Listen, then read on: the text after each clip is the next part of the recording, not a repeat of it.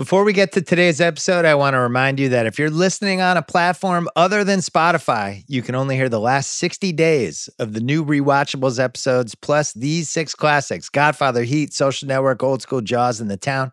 But for the entire archive, three plus years of movies, go to Spotify, where you can listen to every episode for free. This episode is brought to you by USAA Auto Insurance. Life is full of tough decisions. Thanks to USAA Auto Insurance, picking your auto coverage is not one of them. Make the switch to USAA Auto Insurance and find out how much you could save. Get a quote today. Restrictions apply. This episode is brought to you by Nissan SUV. Everything's better on a bigger screen, right? I mean, I remember seeing Raiders of the Lost Ark on a big screen and feeling like my life had just changed.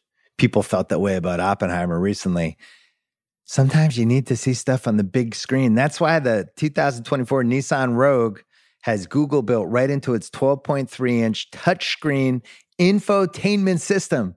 With Google Maps, Assistant, and more right there, you can really see what's up ahead, and you don't even need to connect your phone. Find your new adventure with a Nissan SUV. Learn more about the Rogue, Pathfinder, and Armada SUVs at nissanusa.com. Coming up, Blue Horseshoe loves Anacott Steel. Wall Street is next. From the director of Platoon, the next battle is in the greatest jungle of them all Wall Street. We're going down a drain, okay? The stock is plummeting. When it hits 18, buy it all. Something big is going down. I want you to fill out the missing picture. Mr. Gekko, that's not exactly what I do. Where you can trade your honor. I could lose my license. That's inside information for power. If you're not inside, you are outside. I want you with me, buddy. I'm with you, Gordon. Trade your peace of mind. Just the beginning, pal. If any trouble does arise, you are on your own. The trail does stop with you. For a piece of the action. A hundred million dollars, buddy. All it takes is a little inside information. Michael Douglas, Charlie Sheen, Daryl Hannah, Martin Sheen, and Oliver Stone film Wall Street.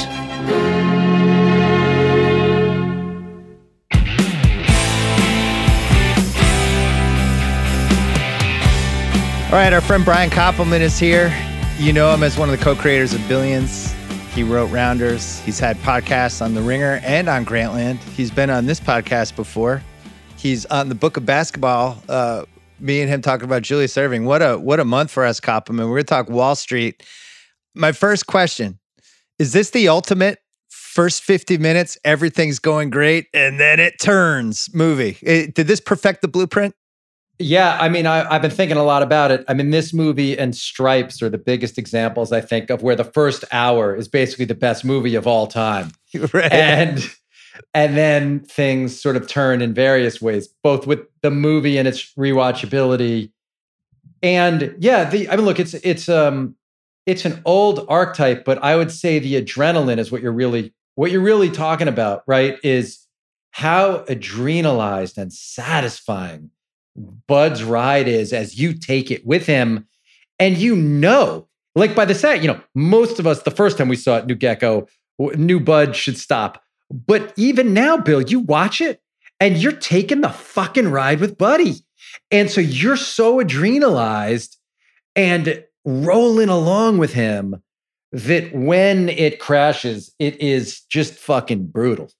Well, Oliver Stone, he you know, he tested this out with Scarface, which is another example of this. That movie's an hour plus longer.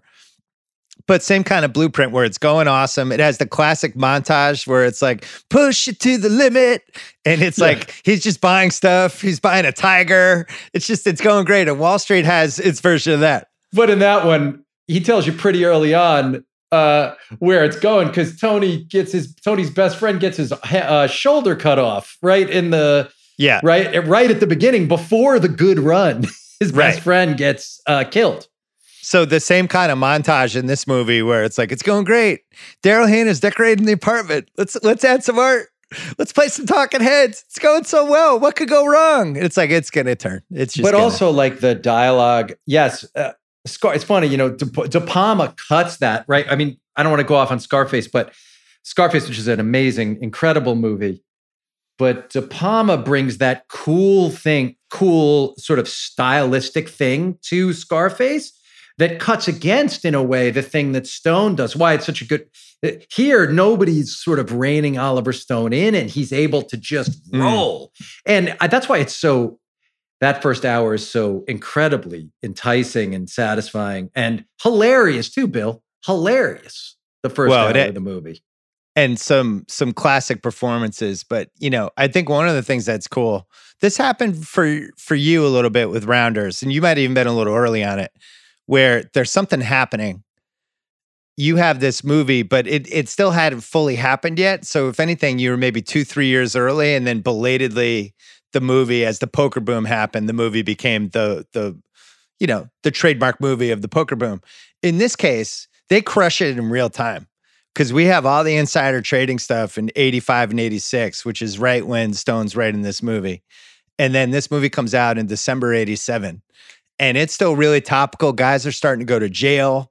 Wall street in general is starting to turn. You had this awesome combination of mid 80s wealth and reagan and all these things that are just driving just an immense amount of money to a small group of people. On top of it the cocaine era and it's just like the perfect, perfect, perfect time to do a movie like this. What's cool about it is the movie doesn't come out in 1989, 1990 with some distance. It's in the middle of it. And Gekko, you're watching Gekko in real time going, oh, it's probably a piece of Ivan Boesky, Michael Milken, all these dudes, you can see the pieces in real time. And I, I think that is what makes it special all these years later, 33 years later, is, is how they kind of hit the zeitgeist.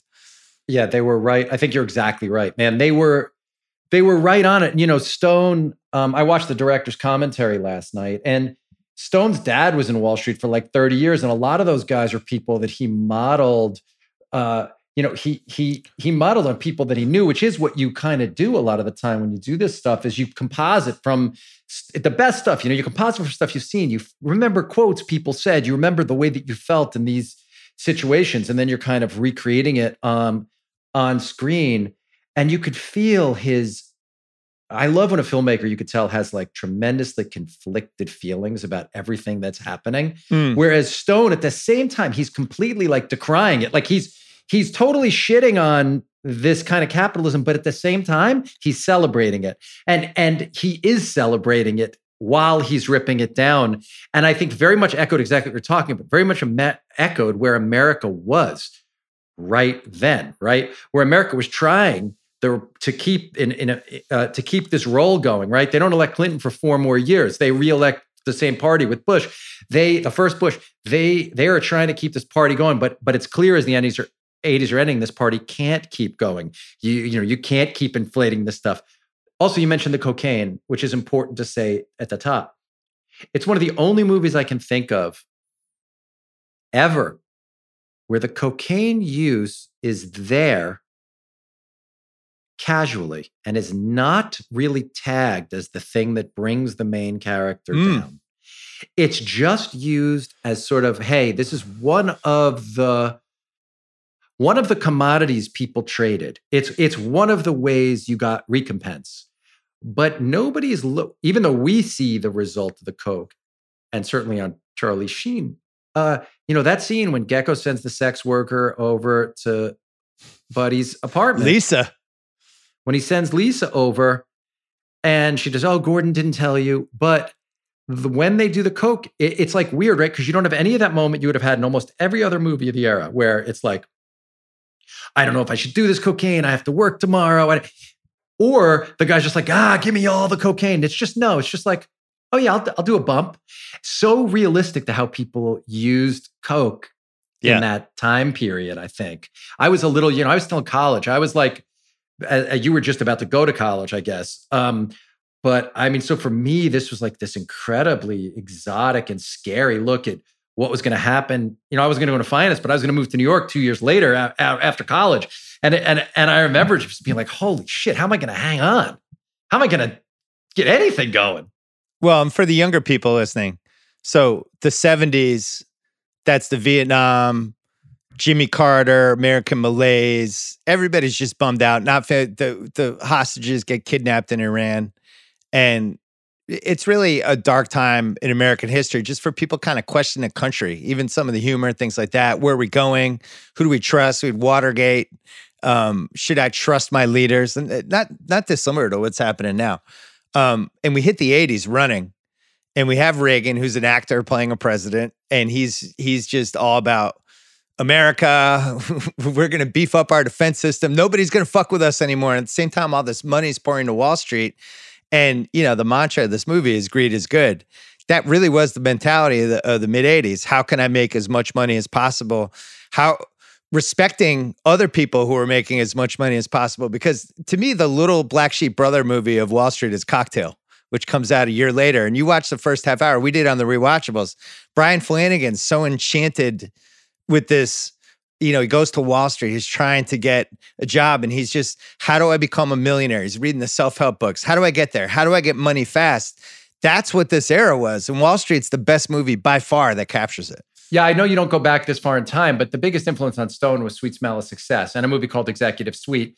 Executive Suite's a good movie, fine. Sweet Smell of Success, though, is like the greatest dialogue movie of all time. If you never saw it, you would freak out. It's like every movie you love was influenced by it. It's Tony yeah. Curtis, and um, it is uh, it is the most uh, intense, rapid fire dialogue. And that's the thing. The other thing Stone does in the beginning of the movie, which, listen, if you're a young person hasn't seen this movie and, and you're thinking about checking out, you should know like the first, as Bill said, the first hour, but even the first 15 minutes, what he does is he makes you, it's so entertaining and comes at you so fast, and you can barely catch what the fuck they're talking about.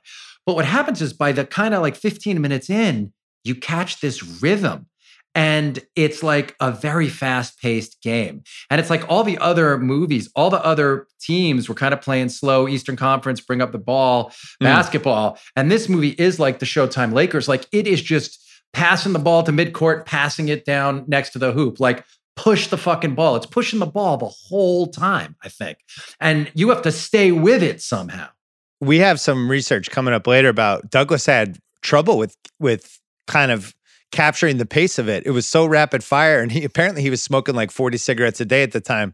And he literally didn't have the oxygen to keep up with this rat tat tat tat back and forth, whatever. And then Stone was worried about him. Stone went to his trailer and was like, Hey man, I don't know, you know, I thought you were a better actor than this. Like he really challenged him man to man, and Douglas stepped it up and ends up winning the Oscar. So Michael tells a slightly different version of it, which Oliver it, uh, uh, speaks to. He goes on the commentary. Oliver's like, you know, Michael's never stopped talking about this, and they're close. So I I went, you know, I made a movie with Michael, so I got Dave and I did. So I got to go to um, Michael's birthday party one year, his 65th birthday, and Stone was there, and um, and so I talked to him about this, and and Michael says Oliver comes up to him exactly like you're saying and says after three days of shooting, it was after the scene at 21, which is one of the best scenes in the movie, when he orders the steak tartare for mm. Buddy and he's like, save the cheap salesman talk.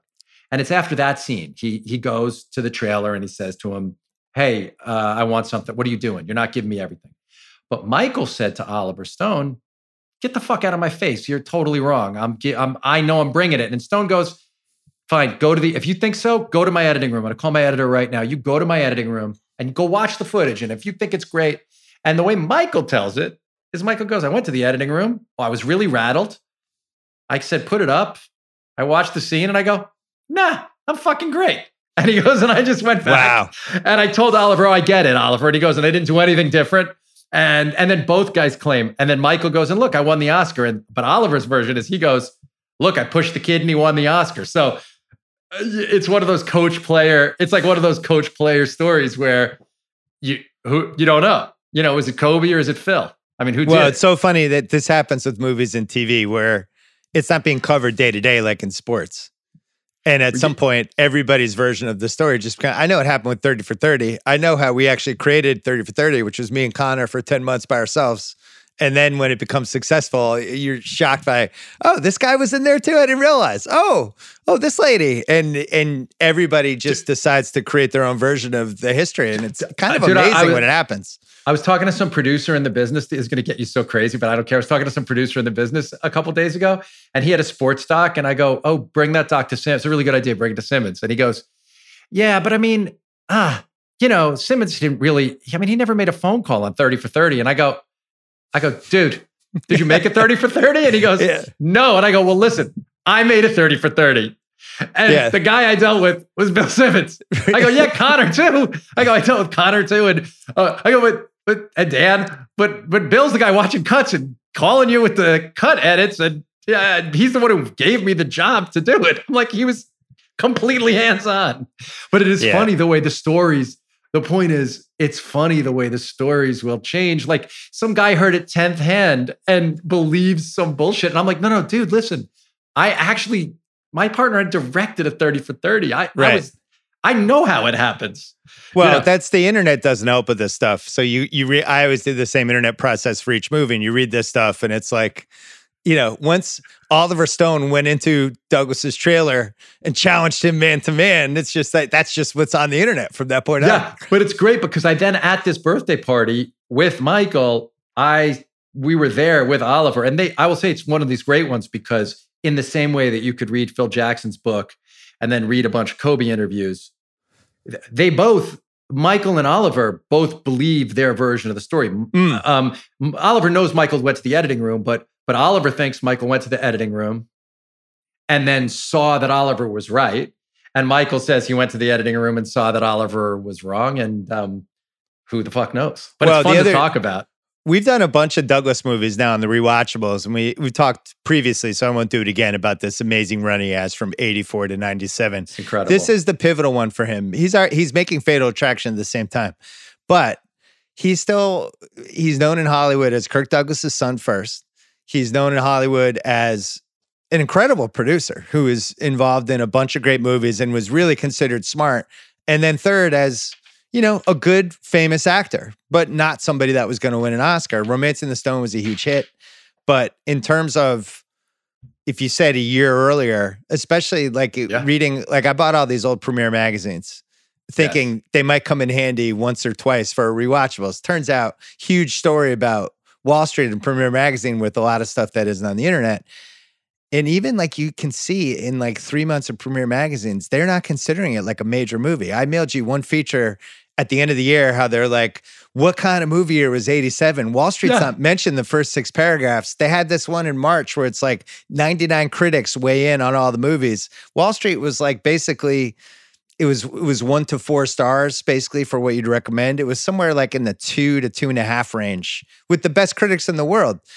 And I don't know what happened, but at some maybe it was cable. It might it was on a lot. It's certainly a super rewatchable movie. Douglas winning the Oscar helps. There but by the end of, of- the 80s, this was an iconic 1987 movie. That was not the case are when it came out. still came a lot of people who think. I mean, there are there are certain things in the movie that like people who watch movies a certain way professionally. I think have an issue with certain things, and we can talk about them. They're they're they're real things. Like I know what it is.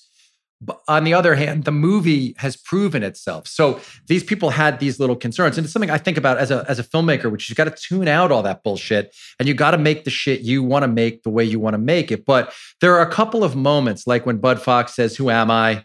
Like Hmm. when Gekko puts the raw meat as symbolism in front of Buddy Steak there are things like that that critics and like professional movie watchers are going to look at in in their time and be like well that's overwrought. That's overly that's overdone. That's symbolism that's too heavy. But then 20 years later 30 years later you watch it and you're like no no that's just so of the time. And it's he's trying to point something out about these people. Like i don't like the who am i moment. I would you know if given my druthers i would cut that out of the movie. Me too.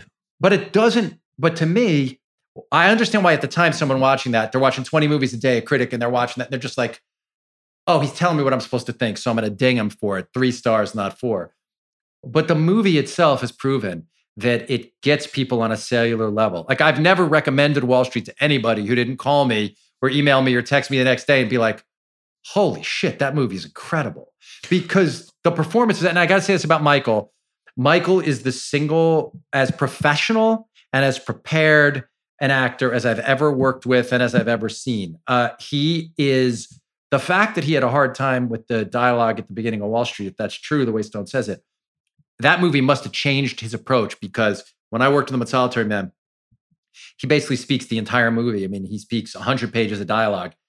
And I mean, he was cold. He just knew it cold and knew everybody else's lines too. He's one of those people who's, like you just said, he's smart as a producer. I mean, Michael Douglas is basically the smartest person in any room he walks into, just in Hmm. terms of raw intellect. Well, and what's so great and why Gekko's so perfect is Gekko's the smartest guy. It's like an actor doing exactly what he should do because Michael's that smart. He just knows he's ahead of you. Every time you start a sentence with Michael, you see in his eyes, he knows wrong. He's he's already he's already into the. He's just ahead of me. He's amazing. like well, that. he creates this character that I think if you say best 80s characters has to be mentioned. It, I don't know what the list is. Um, if you're doing top five, top 10, whatever, whatever your list right. is, he's on it. It's just You're period, totally right. end of story. He has to be. And Gordon Gekko, in a weird way, became the movie symbolism persona of all of these people because nobody knows what Ivan Boesky looks like or Michael Milken or any or whoever, but they remember Gekko and they remember his mentality and his charisma and um, it's really it's a great achievement. So And, and don't sleep said- on the wait. Don't sleep on the Pat Riley effect too. The fact that Riley and Michael were such good friends, and they both did the hair inspired by the other. I think, in that Riley was like the real life version of it. I think it helped. I Hmm. think the fact that then Riley was walking around looking like Gordon Gekko helped, um, like codify that as that thing because there was Riley being the same dude on the basketball court that that Gekko was being in the boardroom. I'm trying to think of another character in the in the 80s range who is that cool. Eh, To to be that Uh, charismatic in that era, because that era is pretty cheesy. You watch, I mean, you watch all Joel, the, Joel, Joel, Joel in in Risky Business. Uh, I think maybe. but he was still a little nerdy though, at least in the first hour of the movie.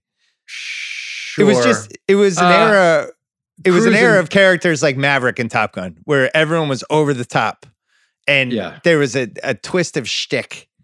And Gekko just felt like that that's who he really was. The other thing I I texted this to you.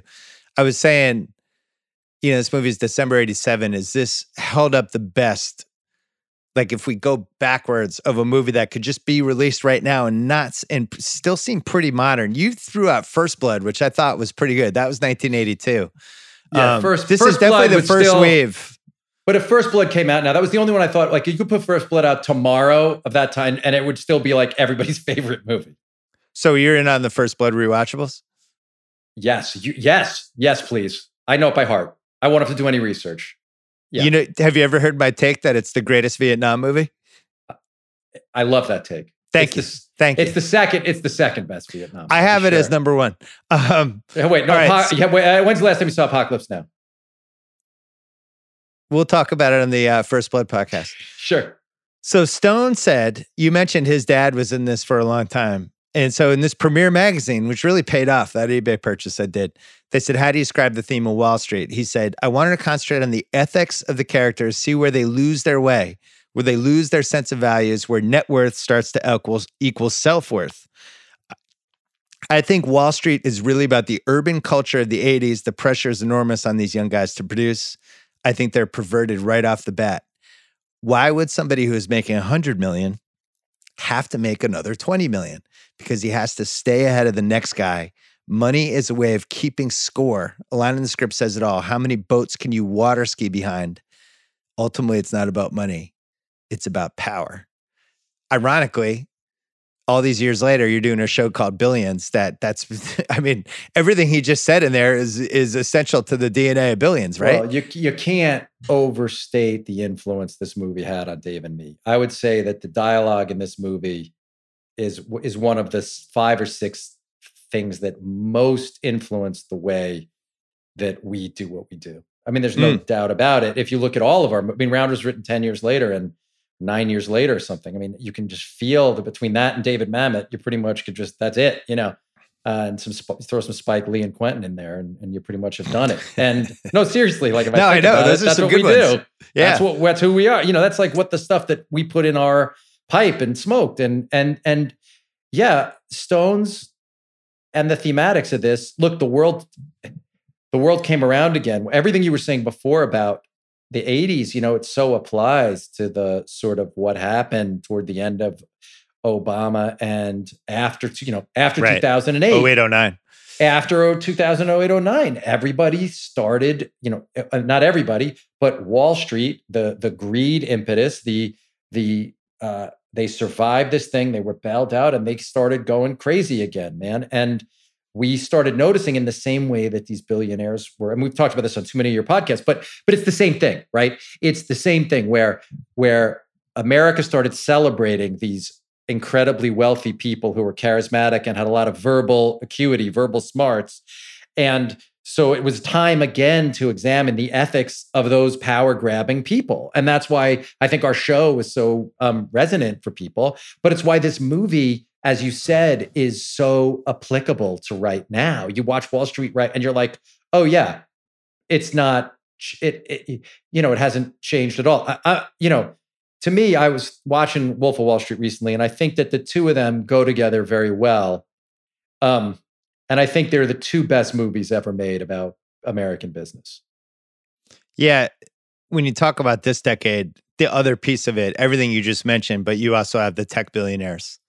Yes. And they're almost like Gekko 2.0. And somebody like Zuckerberg, who, you know, has just been deplorable in a lot of different ways, but same thing as Gekko, right? How much is enough? How, ma- how many water boats do you have to ski behind? And he's actually influencing everyday society in a way that Gekko never could have. But the other thing is when Gekko's talking about how rich you want to be, that's nothing compared to the way what rich people are, really, really rich people are now. Like Right. I'm not gonna I'm not gonna talk about your own money or my money, but like people who sell a media company now can make uh, the kind of money of Gordon Gekko, but those people know that compared to Mark Zuckerberg, they're they have no power. They have Yeah. nothing in the world compared to Mark Zuckerberg or uh, or Elon Musk Or Bezos. or of these dudes. Bezos, who, Yeah. who, you know, Gordon Gekko probably had, I mean, he talks about 50, 100 million a player, but let's say Gordon Gekko had $250 million.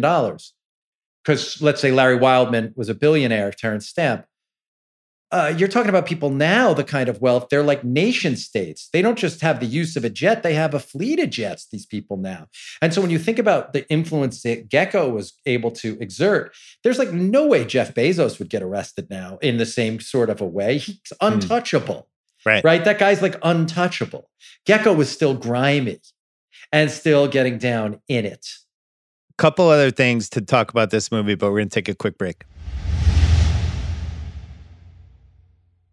This episode is brought to you by USAA Insurance. When you're a homeowner in the military community, peace of mind is priority, and USAA Homeowners Insurance has the award winning service to give you just that. If you have to file a claim, the process is transparent and easy. You can do it all right in the USAA app. And replacement cost coverage comes standard.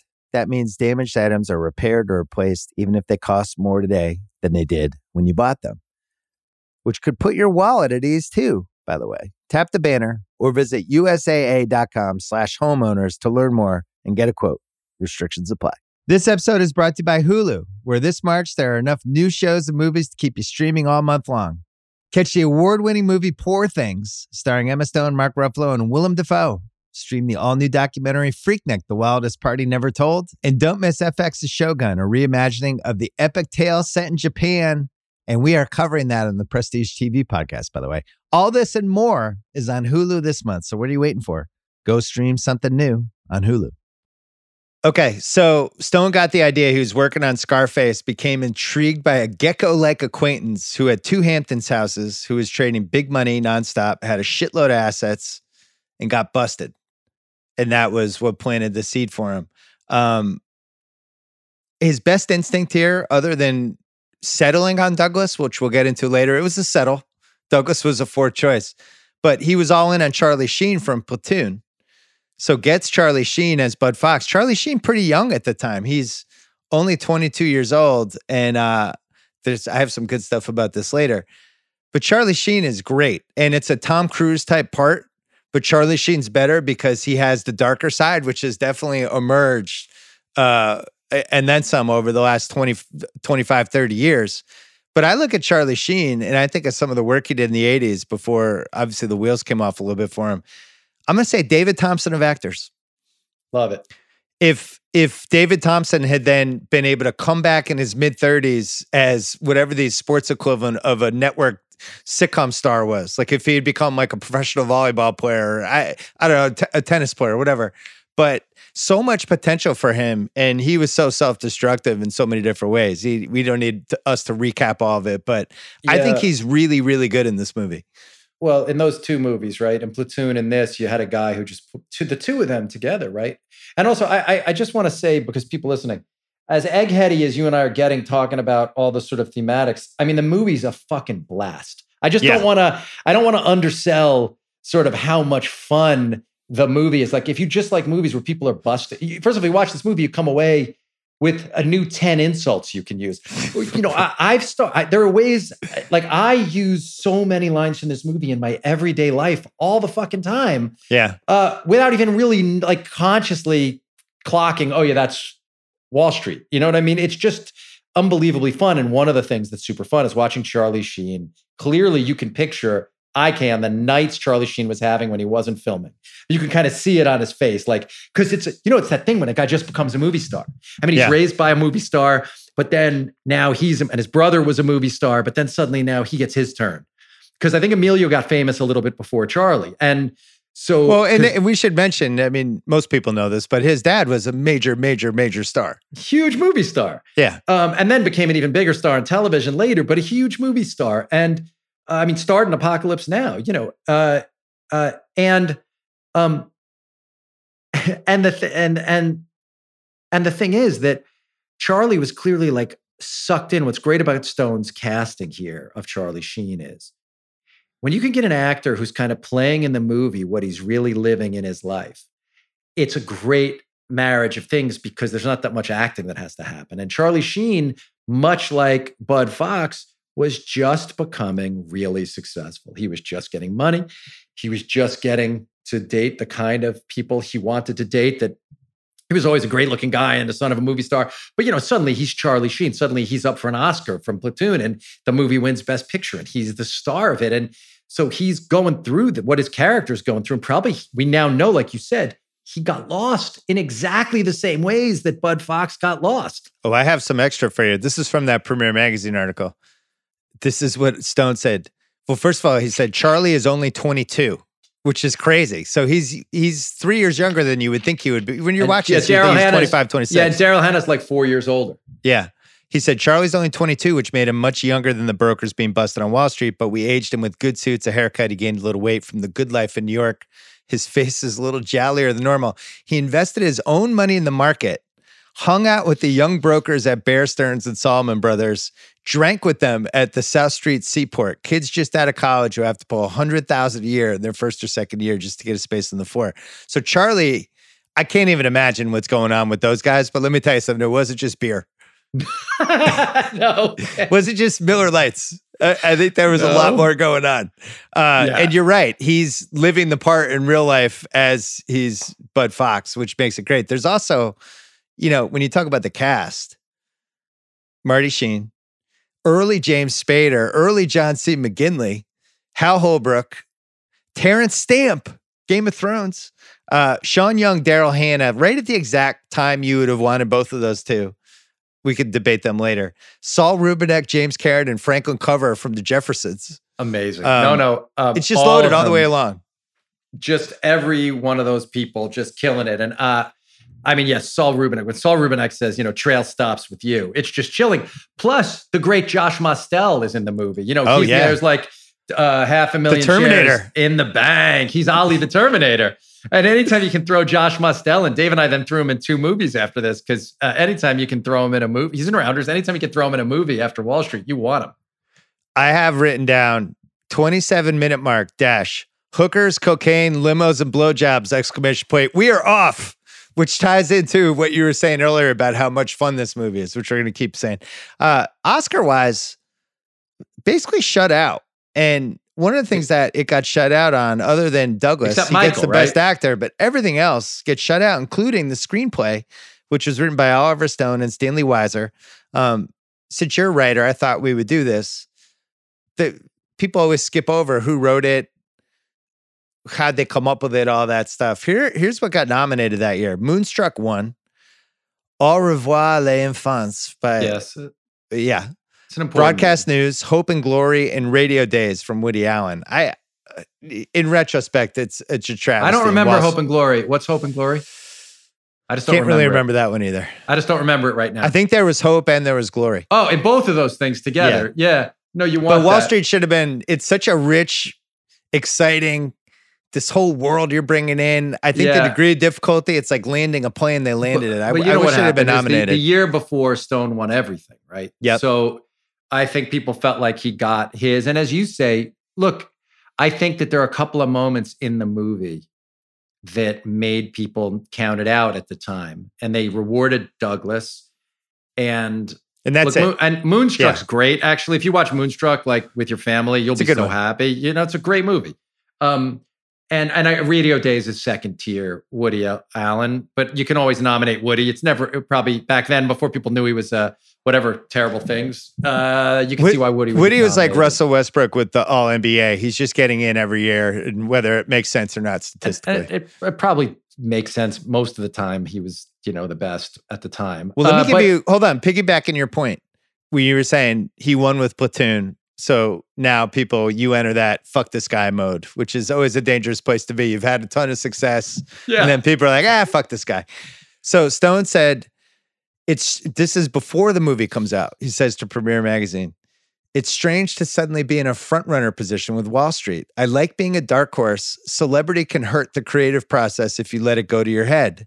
You start weighing your image of yourself instead of somehow keeping your head low down to the ground like a bulldog, telling a good story, not letting your ego stand in the way. So he was very aware of this that there was this big bullseye in this movie, which in a way makes it even better that the movie was so much fun. Well, well, you know, he he had won the Oscar for screenwriting for Midnight Express, which is an incredible script. He'd had, you know, I think his own, as he's talked about, his own demons. That's why he wrote Scarface, partially to deal with his Mm. own feelings about co- cocaine and substances.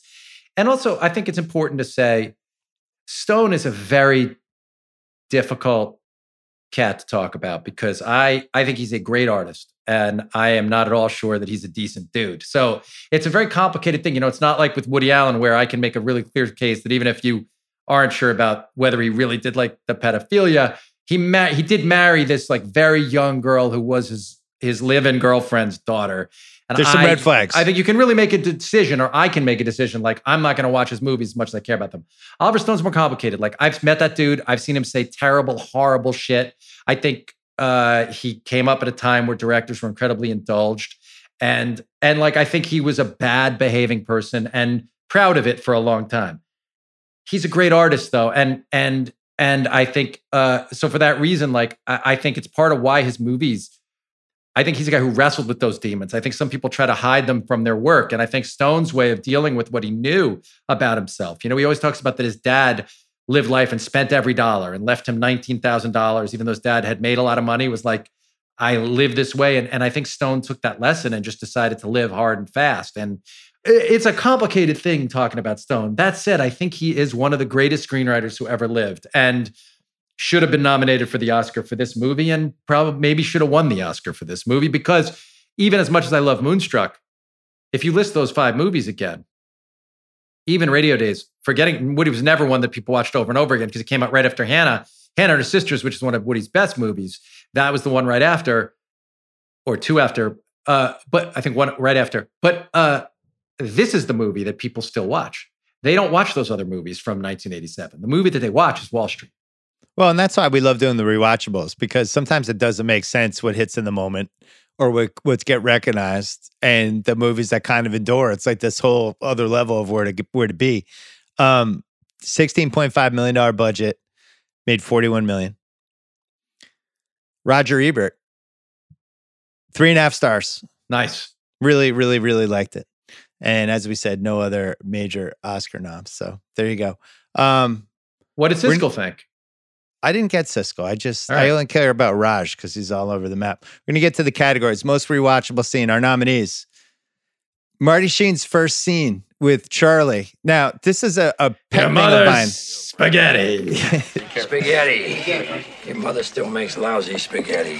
It's called pasta now, Dad. Spaghetti's out of date. Yeah, so am I. You want a beer? Billy, bring a Molson Light for the kid, will you? Good, huh? Uh, like I always say, money is something you only need in case you don't die tomorrow. He's just dropping gems, clearly setting up the. All right, Charlie wants to go this way, and here's his dad. He's the working class blue collar guy. Which way should we go? Um, I think what's cool about this scene and one of the variables of this movie is just I really like when real life sisters are in movies together, real life father and son, real life brothers. It's an extra wrinkle, and in this case, It's great. They look so much like father and son. It's and great. it's just it's this extra layer that I just love. It's so hard to pull off. Uh, yeah, because how are you going to find two people who are that good? Who are, I mean, it's really hard. Acting's really hard. And those two guys are great together. And you could, that moment, I mean, you're a dad, that moment when he looks at Charlie Sheen and he says, you know, you smile just like that when you were a little boy and you were asleep. Like you totally understand. Yeah. It's amazing. That's really like you could see that's a father looking at his child. It's an important scene, so and that sets- scene is one of your most rewatchable scenes? Well, I wanted to flag it. I don't. Okay. We all know what the most rewatchable scene is going to be. I wanted to flag that because I think it's a really important scene. Gekko's first scene. Also, I have in uh in most rewatch. Charlie finally gets Bud Fox finally gets me, into that, Gekko's office. for me, that I'll tell you, that's high up on my list. We can, yeah, I have a few others. That's super high. up says to himself, "Well, life only comes down to a few moments. This is one of them." Gekko does that. You're the kid who called me 59 days in a row. He's amused by him the whole time. Douglas plays it perfectly. The way he's kind of like half amused but half intrigued, and then he gets that call. He responded to the offer? What? No, he's in Chicago. what the hell is Cromwell do giving a lecture tour when he's losing 60 million a quarter? Guess he's giving lectures on how to lose money. Jesus Christ, if this guy owned a funeral parlor, no one would die. This turkey is totally brain dead. All right, Gordon. Okay, all right, Christmas is over. and it's just he just you could say like oh oh he has this side too and what's cool is they say he has five minutes and apparently th- i read this on the internet so it has to be true if you time it it's exactly five minutes from the moment he walks She in to the comes moment in, he walks right? out Yeah, that's it. so this is just a great scene i'm sure as a as a as a writer and a guy who loves this shit you must love this that scene's incredible. I mean, it's uh it gives you everything. Just where everybody's positioned in the scene, the way the people are behind him, the way that lawyer guy perks up when he says the thing he says about Blue Star. You know, Mm. when when Sheen says it, like the the tall thin dude just kind of like leans in. The way Mostel comes in and out twice. You know, Ollie comes in and leaves, and then uh comes the back in. terminator the sta- yeah, the way that scene is staged when Douglas turns his back to him when he does it, little things like the way when he says the blood pressure, he doesn't just say it takes my blood pressure. He says it takes my blood pressure, systolic, diastolic. It's like, yeah, yeah, your blood pressure. I get it. That's what that is. The syst- but but it's so perfectly the way a guy like this would sort of dominate his setting. Um, the giant smo- office just the random minions working over in the corner the, the artwork with the th- thing. I mean, to me, that's the the the scene. But I'm interested in what your other scenes are because I have a few to throw in there too. I have the uh, Gekko's limo pep talk, which I, I think from start to finish isn't in the class of a couple of these other ones. But when he leaves the limo and then the knock on the window and the and the window rolls down, he's like, Okay, Mr. Gekko, you got me. And it cuts to Douglas with that smile on his face. That's just a really indelible moment. I think there's a hunk, and we'll talk about this for dialogue, but I got to tell there's a hunk in that scene you're mentioning, in the limo scene, that I think is responsible for more douchebags going to business school than like any other. Like, I think this is the thing. Uh, in the same way that the West Wing got a generation of kids to go want to work in the White House. Right. This hunk, when Gekko turns to him and says, And I'm not talking about some $400,000 a year working Wall Street stiff flying first class and being comfortable. I'm talking about liquid. Rich enough to have your own jet. Rich enough not to waste time. 50, a hundred million dollars, buddy. A player. Or nothing. Now you had what it took to get in my office. The real question is whether you got what it takes to stay. And I think that rap in that scene sets up the question of the movie. It sets up the ethical question, but it also, I think, I think most people walking into the movie theater, most college age people who are deciding what to do with their lives, before they walked into their movie, if you asked them what their financial dreams were, their wildest financial wish, they would have said, Man, if I could make $400,000 a year, and fly first class. I'd have it made. And there's Gordon Gekko telling them, no, you're just a sucker if you make $400,000 a year and uh, fly first class. And I could feel it. You could feel people hearing that and being like, my dad lied to me. My family, my teachers lied to me. I, I'll never, if I have to go be that, a player, because the choice is you could be a player or nothing. And, and for me, it's, um, that's an incredible moment in the movie of, and, a, and an incredible cultural moment too. I agree. It it did. They in the research, Sheen, Douglas, and Oliver Stone all say that after this movie came out, for years and years after, when they would run into people, they would say, "You're the reason I wanted to become a broker. You're the reason I wanted to go to Wall Street. You're the reason I went to business school." This movie, Cocktail, I guess, could say the same for a bunch of bartenders. The, Sure. the movies were insanely influential. Next uh, rewatchable scene. I just love montages, as everyone who, who listens to this podcast know. The montage when Anacott Steel finally takes off. Oh, it's incredible. just a really good montage. It's, it's got music, things are moving, lots of things, people calling. You get the director cameo. Oh, yeah. Just a lot of good stuff there. All right, next one. But the, the Sir Larry scene to me is I got it. also. I got it coming. All right, go. I have Gekko versus Sir Larry leading to the beach scene. Nice. Sir Larry comes in. It's like, oh, Uh, he's like, Bud, why don't you stay? Oh, yeah, okay. And then it's him versus Sir Larry. And then he's like, You're a two bit pirate and green mailer. And then he does the pause and he goes, Gekko. He just says it with such contempt. Not only would you sell your mother to make a deal, you'd send her COD. And they're just going back and forth. We're talking about lives and jobs. Three and four generations of steelworkers. Correct me if I'm wrong, but when you acquired CNX Electronics, you laid off what? 6,000 workers? Jemson Fruit, 4,000? That airline you bought, um, Break you, mate. In two pieces over my knees. You know it, I know it. I could buy you six times over. I could dump the stock just to burn your ass. But I happen to want the company. And I want your block of shares. And then finally, they do the negotiation. He storms out, and Bud Fox drops a little art of war on Gekko. And then Gekko like gives him the little, almost like gives him a noogie, like Yeah. gives him like the '80s noogie. Like you never see a noogie in the movies anymore. and he there he is, right in there, giving him the noogie in the head. So right But- after that, goes to the beach. Sunset Hampton or Sunrise Hamptons. He's got the 45 foot cell phone, and he's like, "Hey, Bud." Uh, I'm gonna make you rich, Bud Fox. This is your wake up call. The combo of those two scenes is in Well, the running that's the for money best. never. I mean, yeah, that's the money never sleeps thing. oh yeah, But but also like you gotta like Terence Stamp. If you've never seen The Limey, The Limey is incredible, and Terence Stamp is amazing in that Steven Soderbergh movie. But he's one of the great movie stars in a way, less known here, but like a real legend. And and I love that Stone realized I have to bring. That's a really hard casting challenge if you think Yeah. about it, Bill. So you got one of the most, you know, what you say is true about Michael. That like at the time people didn't realize the actor, but he was one of the best looking, most charismatic guys in Hollywood. Michael Douglas, Hollywood royalty no and question. you have to bring somebody in who you believe can dominate him. And Terence Stamp can dominate. so you have to go English. scene. Yeah, you have to go English guy, classier and richer, and he's a sir. And it's like the one thing Gekko could never get is to be a sir. Yeah, and so it's amazing. And I love when you said that mother thing. And I love when Gekko goes, "Well, since you brought my mother into it, seventy-two and a quarter." well, now considering you brought my mother into it, 7150. Done. You're here for my lawyers tomorrow, 8 a.m. Good night. You That's know, it just gives them when they're negotiating. So yeah, I think that's one of the best. There's some billions DNA in that scene. Absolutely, no doubt about it. No doubt. Oh, that's great. That's a very satisfying nine minutes. Next one, another montage. Bud buys an apartment. And the talking heads Talking come in. heads, And it's like, wait, what's going on here? And it's I in the running for my favorite talking head song. There's wine, there's fresh pasta, there's homemade sushi.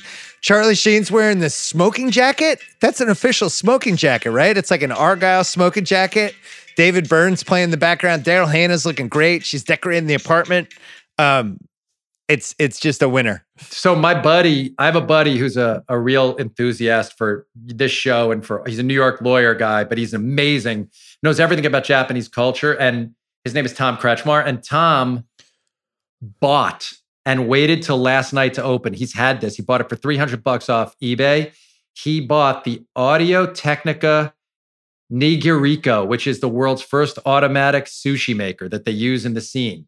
And my friend, my friend Tom bought it five years ago, and he opened it last night in honor of this podcast we're doing today. Oh, and he Tom. sent me he sent me pictures of it working. Like last night, he videoed it working, and it works like a charm still.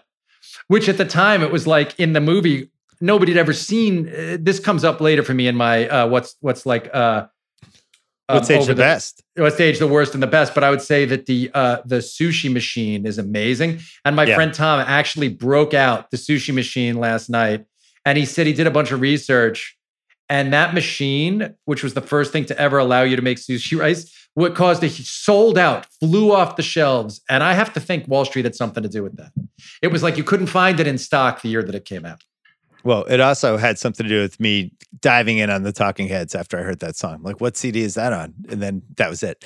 Oh, that's Uh, awesome. Couple more. The Greed is good. Teldar. It's the famous speech. You know, on the one hand, I, I almost remember it being better. Every time I watch it, I'm like, ah, it's actually a little underwhelming. But then it ends really nicely. But there's some weird edits in it. But he has, he, you know, he has the quotes. I'm not a destroyer of companies. I'm a liberator of them. Greed is good. We'll play the clip right now, and then people can hear it. I am not a destroyer of companies. I am a liberator of them. The point is, ladies and gentlemen, that greed, for lack of a better word, is good. Greed is right. Greed works. Greed clarifies, cuts through, and captures the essence of the evolutionary spirit. Greed in all of its forms. Greed for life, for money, for love, knowledge has marked the upward surge of mankind, and greed, you mark my words, will not only save Teldar paper, but that other malfunctioning corporation called the USA. Thank you very much.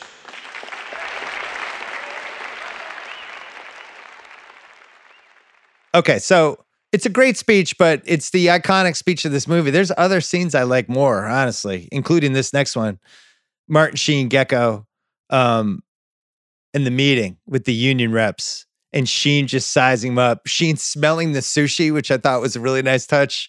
Uh and then it, Gekko lays it all out, and Bud lays it, and then it's like, oh, it's gonna be great. And there's this pause, and then you just hear this, and it's Martin Sheen laughing.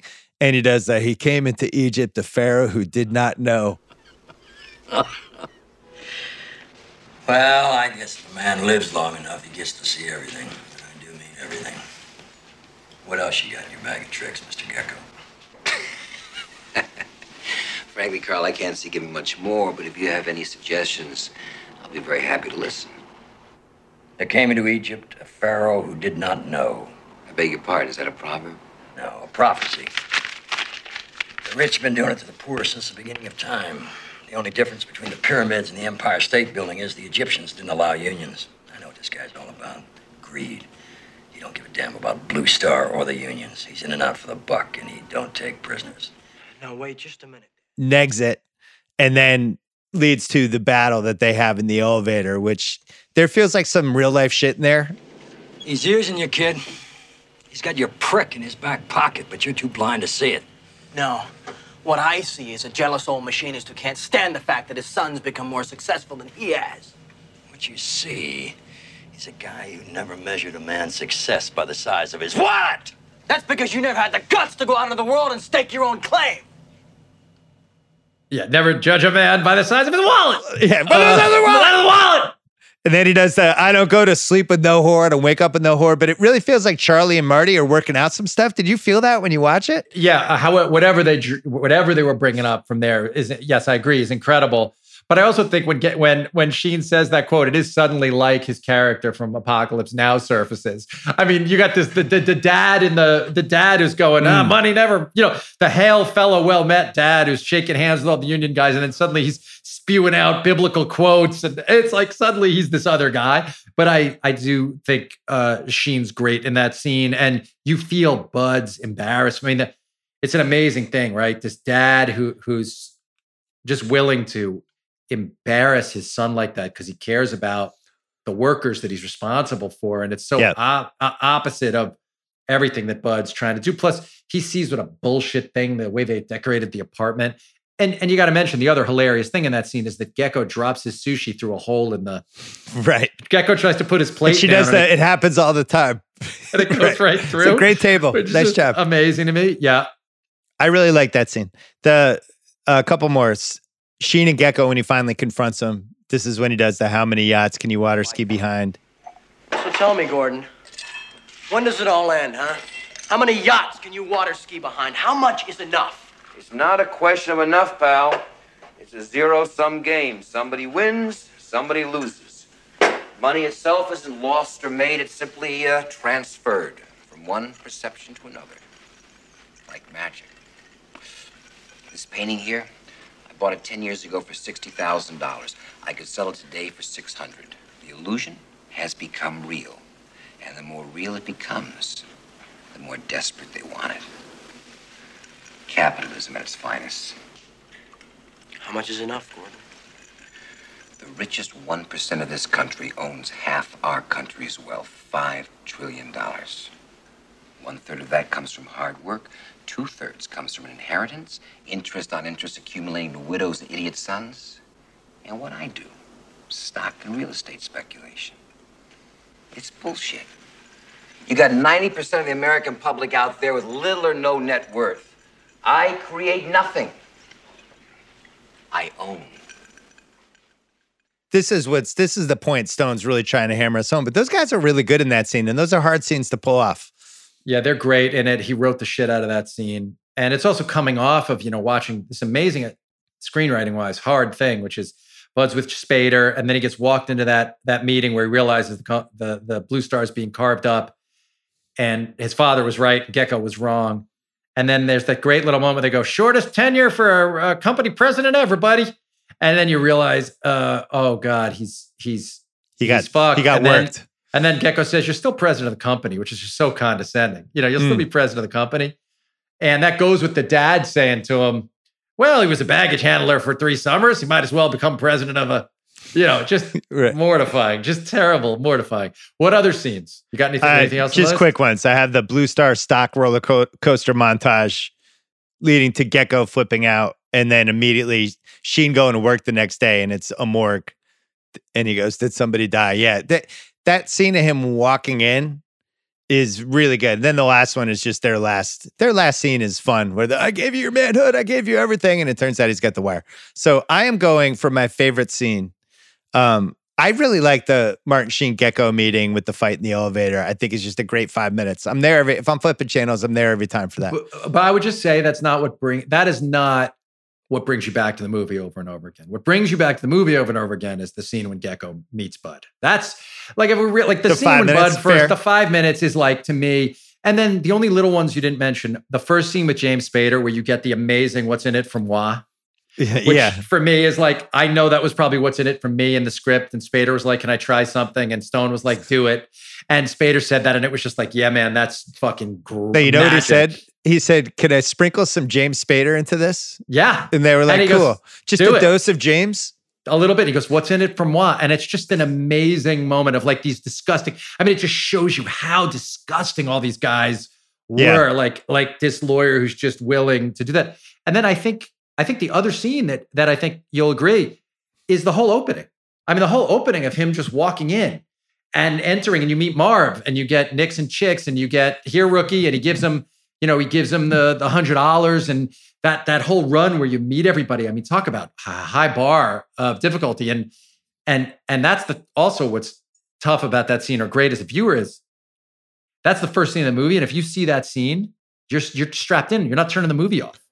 So I think for me, those those scenes, but the I think you're right. I'm switching to your choice. First five minutes. We're gonna take a break, then I have some more stuff. This episode is brought to you by Royal Caribbean. It's so hard to choose what kind of vacation you want beach, island hopping, hiking, culture. What about choosing Royal Caribbean and going on all the vacations at once? You could test out your surfing skills. You can go on multiple onboard pools. I mean, think about it. If you go island hopping to a jaw dropping range of Caribbean destinations, including the Bahamas, Bermuda, Jamaica, Mexico, many more. You could hike a Jamaican jungle. You can climb an Alaskan glacier. You can sail to Europe. You can snorkel along colorful reefs, jump off a waterfall, go go jet skiing. You can do it all. Come seek the Royal Caribbean. Visit royalcaribbean.com to learn more. All right, special category best Gekko quote. Here are our nominees. You ready? To it. I don't bet on darts on the board. I bet on sure things. Jesus, if this guy owned a funeral parlor, no one would die. I want every orifice in his body flowing red. I don't even know what that means. Like all Brits, he thinks he was born with a better pot to piss in. I like this because I secretly hate British people. If you're not inside, you're outside. Well, considering you brought my mother into it, 7150. Money never sleeps, pal. Yeah, amazing. Or my personal favorite, you're smart enough not to buy into the oldest myth running love, fiction created by people to keep them from jumping out of windows. Amazing. Yeah, you're twisted, Gordon. I miss you, is what Daryl Yeah. Hannah then says after that. Yeah, I love all those. Those are all amazing. There are a couple of little ones that I that, that um have lasted for me in terms of the way they get into your own language that are Gekko ones. And one is just uh I love when when uh someone says their name to you, just quietly in my head. So you say, hope you're intelligent. He goes, I'm Bud Fox. He goes, so you say, and then you know, talk at you, which is just unbelievable and so gross when he's always like, I'll talk at you. And then Buddy says that to his dad later, which is just amazing. Hmm. And uh save the cheap salesman talk. It's obvious. Good one. That's just dark and good. Yeah. What's aged the best? We mentioned sushi. I think sushi, sushi, su- I can't even say it. Sushi has aged incredibly well from in this movie being used as this kind of foreign crazy device, and now it's like a freaking own economy. I was gonna flip it on you, yes, but also sushi as an exotic, weird thing you have to smell has aged the worst. Oh, good, good, fair enough. You know what I mean? Because it's great. And cigarettes have aged the worst, though. Um, real life family members playing family members. I just like the quote, you know what my dream is to someday be on the other end of that phone call. Uh. Because that's kind of the whole point of the movie.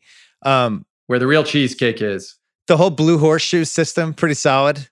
I know you love that stuff. I'm sure you I'm sure you've ripped it off in some way in one of the billion seasons, right? We, we actually say in one of the billion seasons, Blue Horseshoe loves some company. We say it. Yeah. Uh, Sheen getting the first Gekko call, tremendous.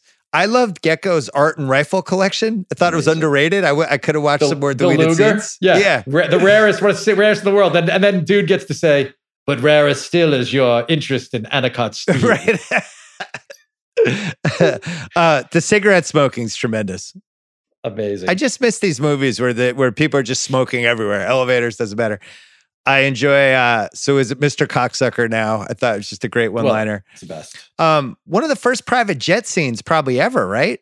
It's a great private jet scene. Yeah. Is that I can't? I was trying to think of what movie before this movie would have had a private jet scene.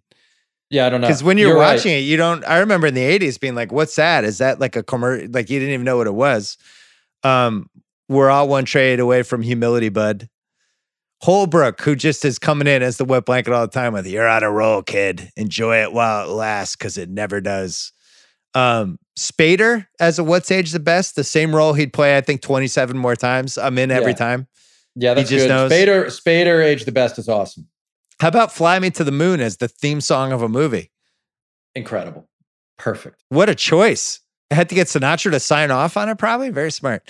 Um, the minute I laid eyes on you, callback the second time from that guy. Amazing. Amazing. And his cane. I think his cane, that guy's cane has really lasted. Strong, strong walking stick. This quote, you may find out someday that when you've had money and lost it, it's worse than never having it at all. Good one. Good senior yearbook quote. And then Holbrook following up with the main thing about money, it makes you do things you don't want to do. Another good one. Let us, and then he has this one. This could be another senior yearbook. This is Holbrook again. Man looks in the abyss. There's nothing staring back at him. At that moment, a man finds his character, and that's what keeps him out of the abyss. Yeah, it's incredible. Totally Solid. incredible. And uh a- and Holbrook, he said, was modeled. That's the character modeled after Stone's father. After his dad, yeah. His dad, Lou. He, he said his dad used to just come up to you and just say no small talk, just hit you with like over the top with these like daggers like that, and uh, and he wanted to um he wanted to honor it. I think Terence Stamp is one of the things that's aged the best. That's especially with the Game of Thrones connection. We were like, hey, is that a younger Game Yes. of Thrones guy? If you just knew him for that.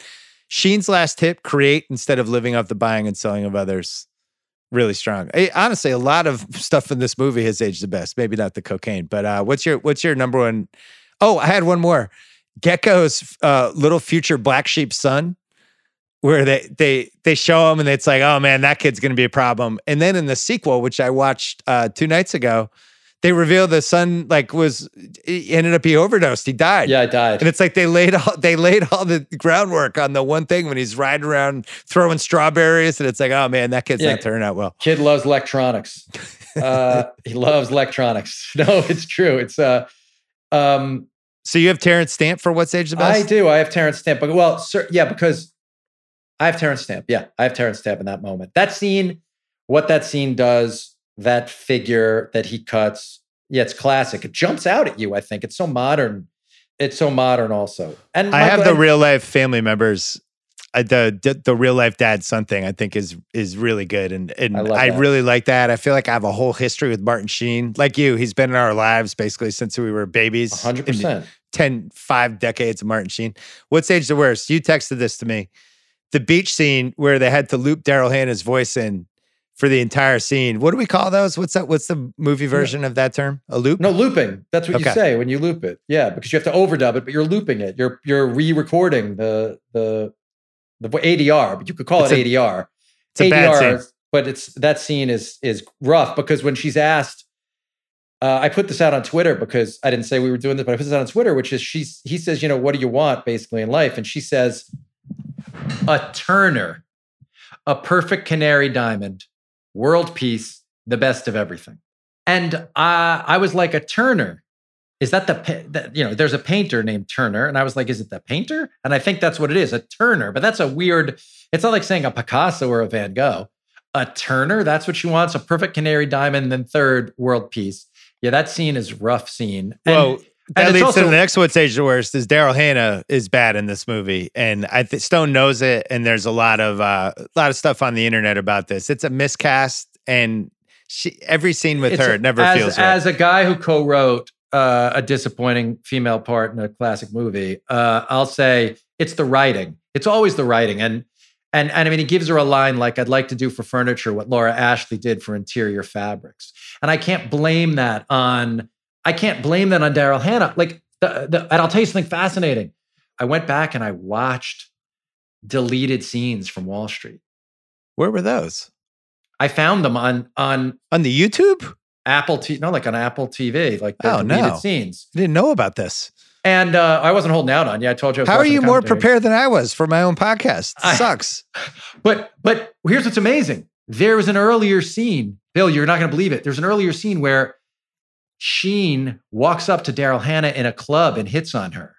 Mm. And and gets faced. Can't get. She's like doesn't give him the time of day. And he's like, "Let me buy you a drink." And he goes to buy a drink. And then that Mister, that other guy comes over, Mister Moneybucks or whatever, and they walk away. And that's why at the party when he first sees her, he's seen her before. Mm. And so at the party, you know, he goes up to her and he's just like, oh, I think that the way he starts in, it's because they'd already had this like really intense It's a bad edit. It's a weird edit. Yeah, it's a weird edit out of the movie. But I guess he felt like she, for you know, he was he had a long movie and he, he had to cut it out. And one other scene that was cut out is the very end of the movie used to be her on the steps giving him a hug as he's going to jail. That's a good edit out. He cut that out, and I think that was a great edit. Yeah. She comes up and apologizes to him on the steps. well, you and know the other thing with the on the steps. Tell me. When he's walking up there, there's a magazine stand, and he's on the cover of Fortune magazine. Oh, I you missed see it that. for like a split second. I didn't even know. I, I saw it in my. oh, I missed that. Yeah. But but but the Daryl Hannah thing freaked because so obviously Stone had a different kind of an architecture in mind. And so you don't know, is it the way that character was written? Is it the way she played it? It- you know, they didn't get along during it. He talks about Sean Young, I guess, freaked her out. You know, Yeah. Sean Young came up to Stone, right? In the middle and said, like, Tried to steal the part. I should, but in front of Daryl Hannah said, like, I Yeah. should be playing that part, which is a, an odd move. Yeah. And so I can't, and, and, and Daryl Hannah did look like she was supposed to look. And I think that obviously was what was important to those guys at that time. in the research multiple people said she you know she was a pretty old old school like against all of these things like she was a free spirit i'm against wealth and just kind of didn't like the movie and they Yeah. felt like from day one stone said like i it became clear like I don't know why she even wanted to be in this movie in the first place. So he has this in Premiere Magazine because they asked her about it. She said Daryl had problems with the character. It wasn't a character she particularly liked. Um, she had a major problem trying to learn the language, voice coach, all that stuff. Then this is another what's age the worst. I was tough with her. I beat her up in the metaphorical sense. And in the early stages, I'm sure she wanted to quit. I think I made her cry a few times. Oh my But I wasn't really pleased with her wanness and passiveness, which were difficult to get through. She needs a very, very strong director. I'm not sure I succeeded. That's a tough one. I don't that wouldn't have aged well in 2020, I feel like. No, that's that's uh that's old school director stuff trying. And as I said, I think he has I think he's got difficult, you know, I think that that's a guy who's had to work on himself because the mode of what you were supposed to act like then it was a very traditional sort of role with an actress you know guys used to slap actresses to get performances out of them and uh That was the famous never SNL sketch with you Belushi, can't right? I mean, horrible yeah horrible you can't slap He plays Sam. Sam Peckinpah.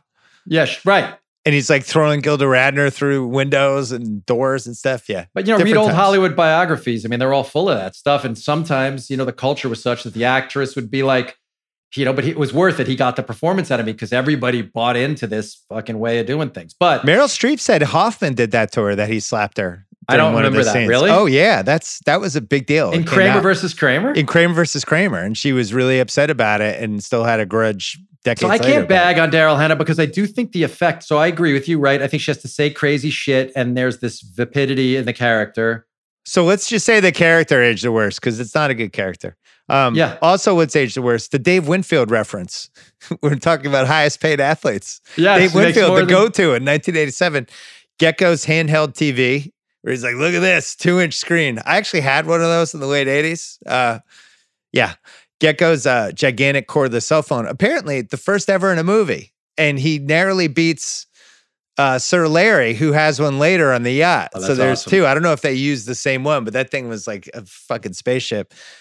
Uh, Darien's plan to do for furniture what Laura Ashley did for Laura Ashley did for fabrics. It's I, I asked that on Twitter today. I Oh my said, "Who God. did it?" Wait, I asked on Twitter. I just want to see if we got some good answers. I asked who did it, like who ended up doing that plan. Shabby Chic seems to be the answer. That Shabby Yeah. Chic did what she was. Uh, Shabby Chic did what she was talking about. Blue Star's lead union rep, just a bad actor. It happens. Maybe Yeah, somebody oh, that called in is sick. That guy. yeah, that, that- guy that guy's cheesy. I don't know what he's. He's The, out the of like a woman's Laverne good though. Shirley The flight episode. attendant, the flight attendant's rep woman is good. Yeah, he's out of like a Fantasy Island episode. And then uh, the other what's aged the worst is just I I watched the sequel again this weekend. It was a little better than I remembered. It's still not great. And I guess the question is, do I wish that movie had happened or not? But do I wish Wall Street just existed on its own without a sequel? That would be my pick. I think it could have been worse. It's watchable. Shia LaBeouf's actually really good in it.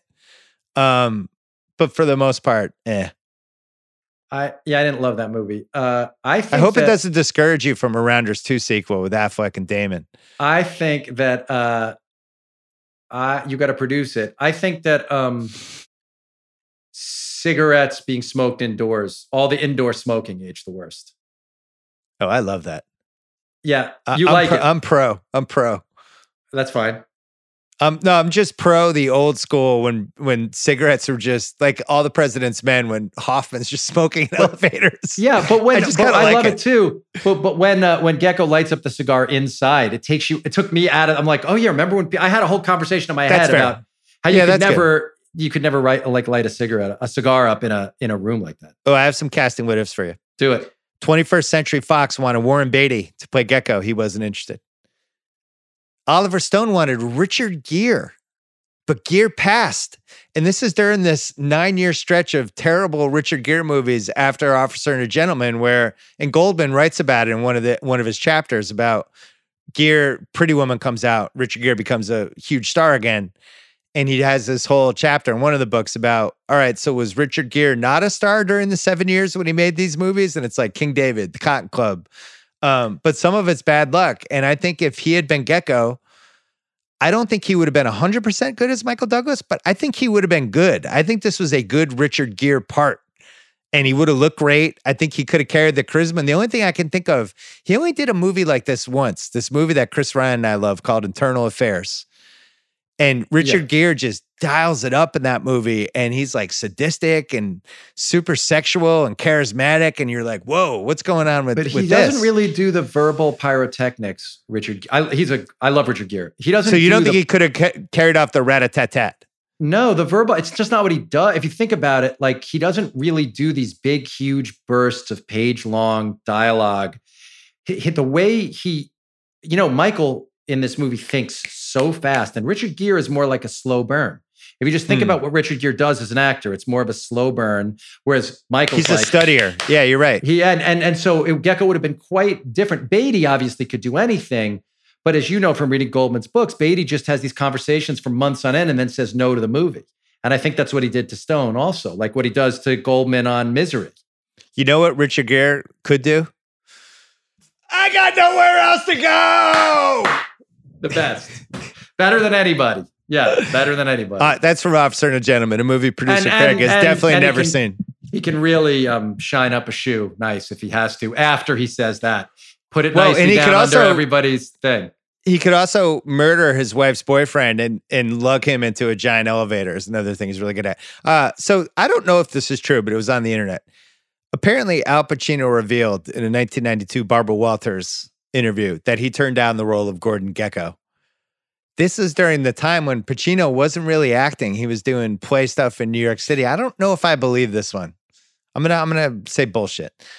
Um, what we do know is Tom Cruise did want the Bud Fox part, and he did meet with Oliver Stone to try to lobby him, but Oliver Stone was already down the road with Charlie. Here's what I bet you happened with Pacino. Here's what I bet happened. Okay. I would bet you that his agent, the head of whoever his agency is, got the script, sent it to Al, and said, "We should, you should do this movie." And Al went, "I don't want to do it."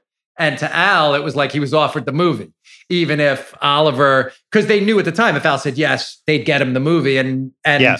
that's probably what happened. So that Stone never offered it to him, but I bet you Mike Ovitz or whoever the equivalent guy was was like, "Hey Al, this is a good one. Let me show it to you," and and he didn't want to do it for whatever That's fair. reason. What about Tom Cruise? Tom Cruise lobbying for Bud That's Fox. a crazy I totally story. that. That, I, well, Stone tells that also on the director's commentary. What you said, he he wanted it, but he'd already committed to um, uh, Charlie Sheen, and then that's why. Then later they did make that movie Born on the Fourth of July together. So Cruise is like, okay, watch this. I'm doing cocktail. We'll see.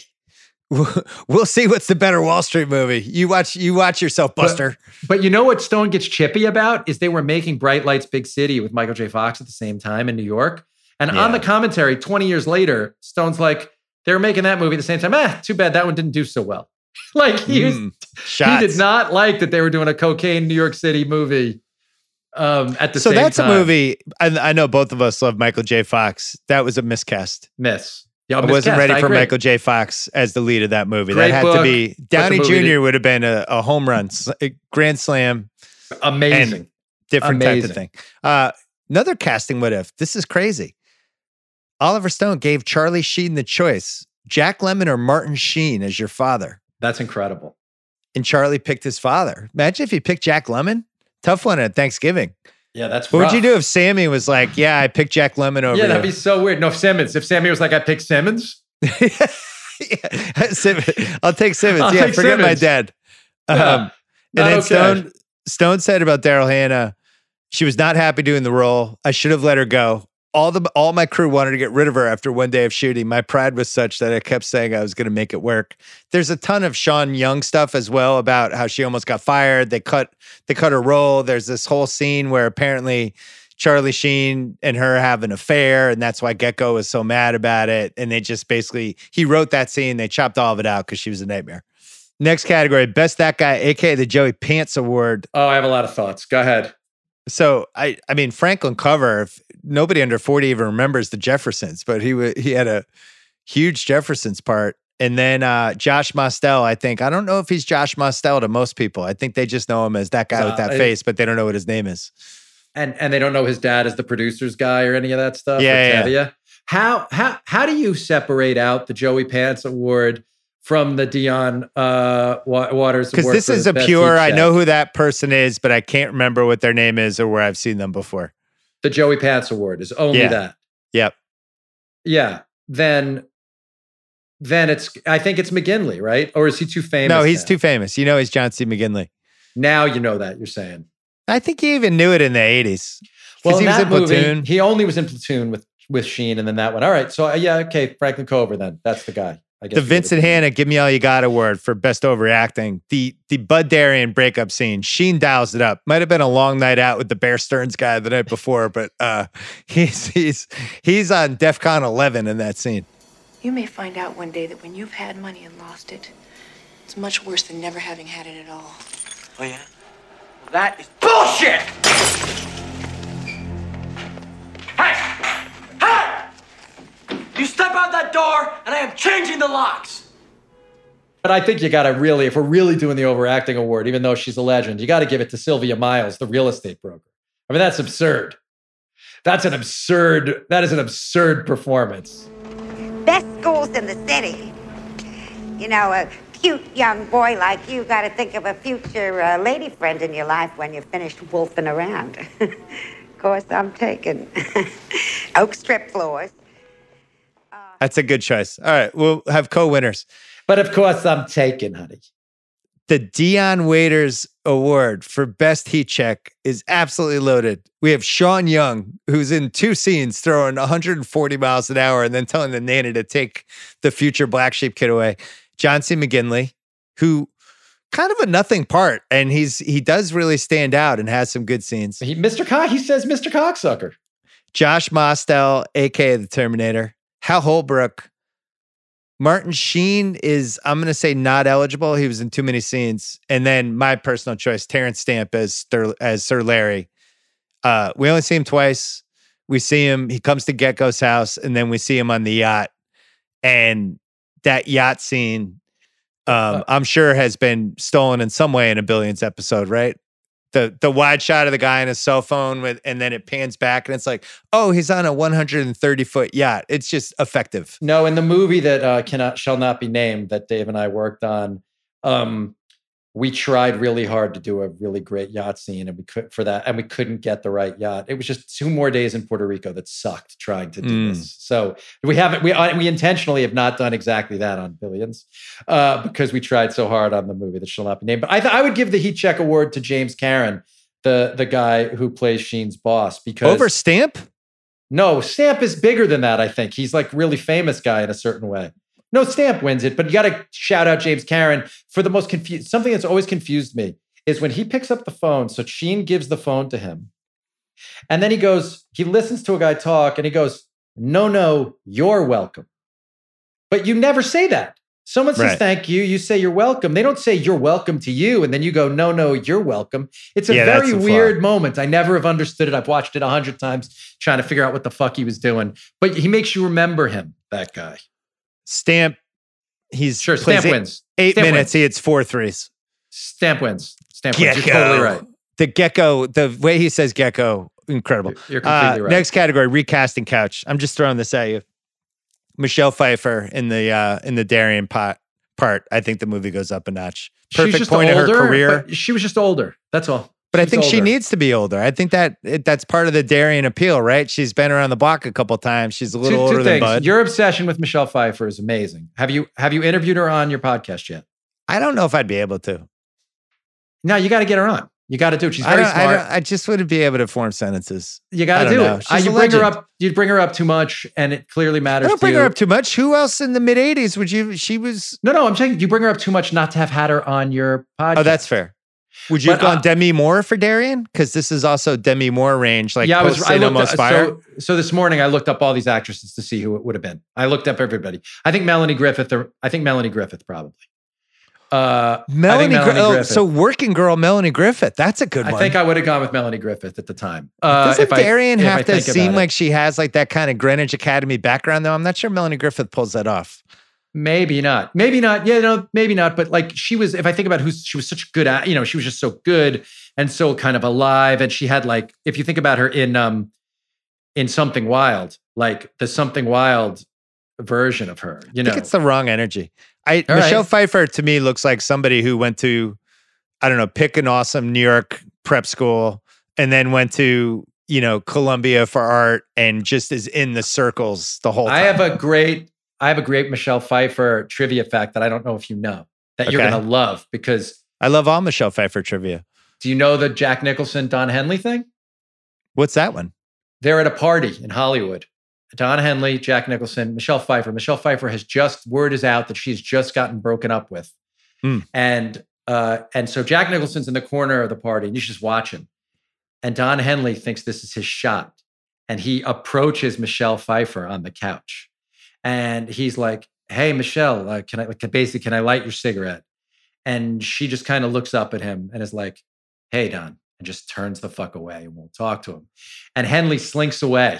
And Nicholson comes up to him and goes like, "Nice shot, buddy." She just torches Don Henley at the party, and Don Henley goes home and writes the last worthless evening about Michelle Pfeiffer. Wow. Yeah, That's great. I well, when we do our spin-off Michelle Pfeiffer podcast, that'll be the second episode. you got it. That's a big deal. Last worthless evening. Go listen to it. It's about Henley wishing he could talk to Michelle Pfeiffer, and that's what he wished he would have said to her.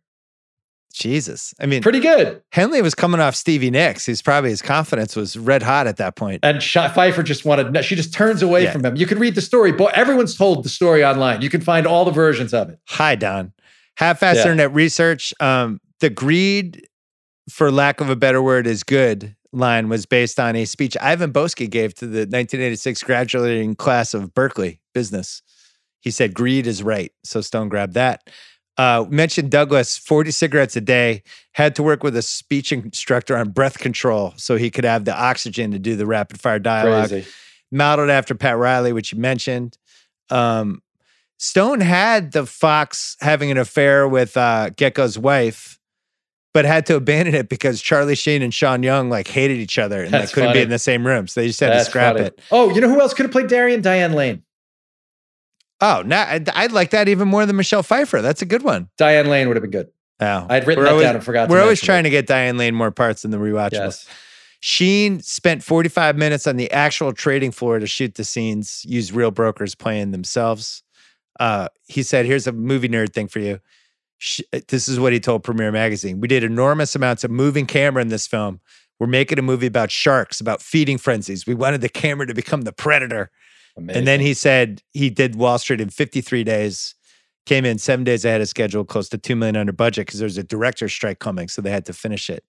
Um, and then used, he said, used consultants, some guy named Ken Lipper, put the put Sheen and Douglas inside Salomon Brothers, got them in the 21 Club, Le Cirque, New York Stock Exchange. No film had ever been done there, and just really got into the culture, which is something you ended up doing 30 plus years later with Billions, where you bring these guys in, you get ask Yeah. them for advice, and now these doors start opening and you get some cool things and, out and. Lipper Lipper is sitting next to Douglas 21 in the movie. He's Oh, there, really? Sitting next to him at 21. Yeah. He's on the other side of Douglas in in 21, Ken Lipper. Yeah, it's awesome. Just a little little detail. Uh, Apex Mountain, Oh, yeah. Michael Douglas. Because he's got Fatal Attraction too, and I, I think this is it. It's either this or Fatal Attraction. I think you go either, but this is uh he's the biggest biggest male star in the world after this movie. And after this movie and Fatal Attraction. You think Stone's apex is JFK? I think it's this. I have Okay. Oliver Stone here because he had Platoon the year before, then Wall Street, and at that point he could make any movie he wants, which leads to JFK, which is an insane movie to make. I think like, that's his hey, I'm best doing movie, the though. assassination. I think JFK is his best movie. Is this your audition to be on the JFK rewatchables? No, we're that's, doing- that's we're on doing- the schedule. I'm doing First Blood, and then I'm doing um, you know, a secret one. So I I, I can't. I Oh, yeah, you're right. Yeah, how many do you want me on? No. Uh, Charlie Sheen, Apex Mountain. It's tough because I think as an actor, this was his Apex Mountain, but two and a half men making 10 gazillion dollars and being watched by 20 million people every night. I kind of feel like that has to be his Apex Mountain. He was the biggest TV star in the world. I'm going to controversially say I think Platoon was his apex mountain as an artist. I think he does Platoon, and it could have his whole life could have gone a different way. And after Platoon, he gets completely out of control. I mean, if you think about where he was positioned after Platoon, he could have been everything, you know, and uh, and instead he ends up doing, you know, he ends up letting his uh, You know, Margaret corrected him. Cruise. and Downey later probably right. Downey later, but Cruise early. He's basically in a death match with Cruise for all of those roles and not getting any of them. Fascinating. right? Rain you think Man. that's what happened? Like like Top Gun too? You think? Well, he gets this one over Cruise. So I think they're pretty even coming out of 1987. Fast. And then Cruise just starts ripping off Tom Cruise stuff. Right. And, you know, like could Charlie Sheen, from what we saw in this movie what we knew of him at the age he was, been Jerry Maguire in nine years? Like, yeah. Right, but he he he couldn't have been in the Grisham thing because he didn't. He never. Yeah, he didn't play with the same exact intelligence. Cruise, right? You really believe Cruise making all those tough decisions. Well, plus Cruise run the Cruise is running. I mean, nobody ran better. It was like Usain Bolt watching him sprint. did just you do the firm on this ever? Because We did. I- did the did firm. you did you talk a lot about the backflips? Okay, let's Yeah. keep going. All right, good. Uh, Sean Young. So she has this and No Way Out with Kevin Costner. Stripes is her. Stripes is her high point. I say No Way Out. I say I think she's awesome in No Way Out. Uh, Daryl Hannah has this in Roxanne the same year. You can make a case, yes. Sure. Roxanne was a big deal. She was incredible. How about Wall Street? I mean, Wall Street is an. I think it's an evergreen. I mean, I think Wolf of Wall Street into Wolf of Wall Street into the Adam McKay movie into our show into. success. I think So Wall, Street's, Street's never had an Apex Mountain. I think Wall Street is a. I mean, if you just Okay. think about those movies in a row, How about cocaine, limos, hookers, and blowjobs? Just as this is at the Apex, maybe. Talking uh, Heads. the Eagle. No, the Eagles documentary is the apex for that. Fair. Talking Heads. oh.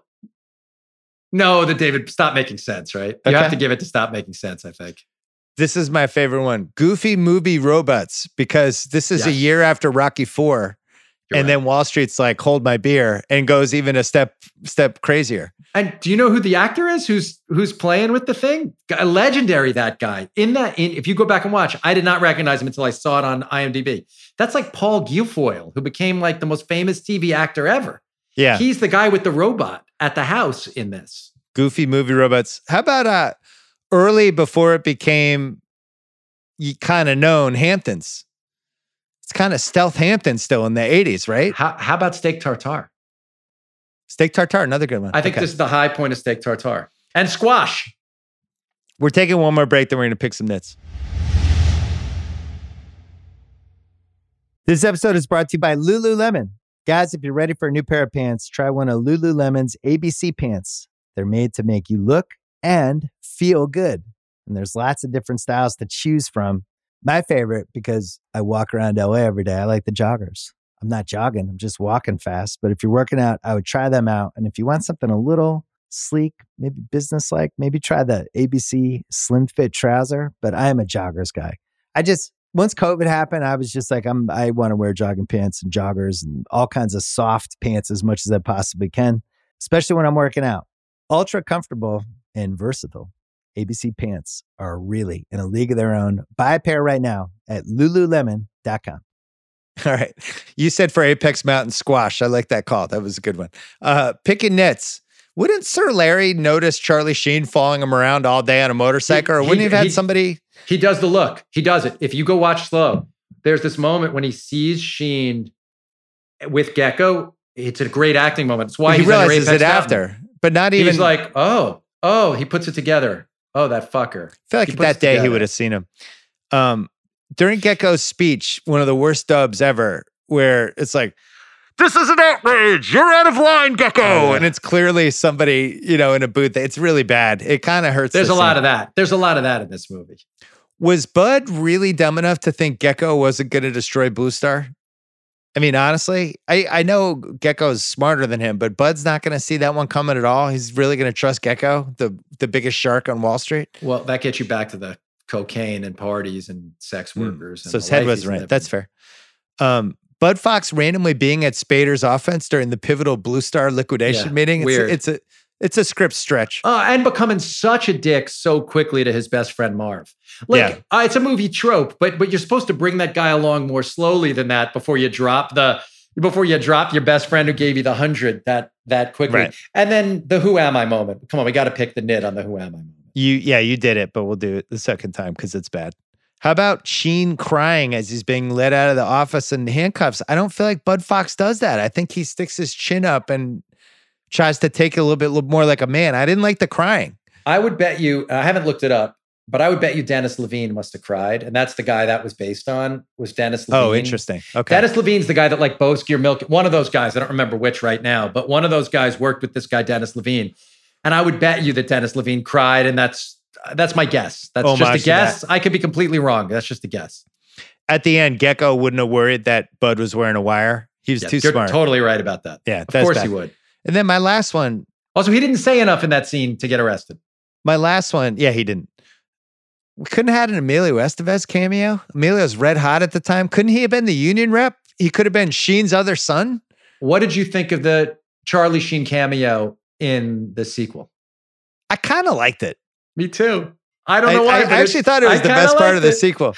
I kind of liked it too. Wait, so Emilio plays, you know, Jimmy Fox, the other son, who's just Blue Star for life, and he's the union rep. And now we got brother versus brother Yeah, with dad you could have replaced brother. any of those airplane workers with Emilio. Just a and it would have been- cameo? Come on. It would have been awesome. Come on, Should have Oliver. Stone. Uh, next category. Could this be remade as a 10 episode Netflix show? I, mean, technically, it's already happened with your I show. wrote. I mean, I, yeah. Yeah. I just wrote my note for that thing. Was like, uh, yeah, I Yeah. think it could for Showtime. Thank you. Um, probably unanswerable questions.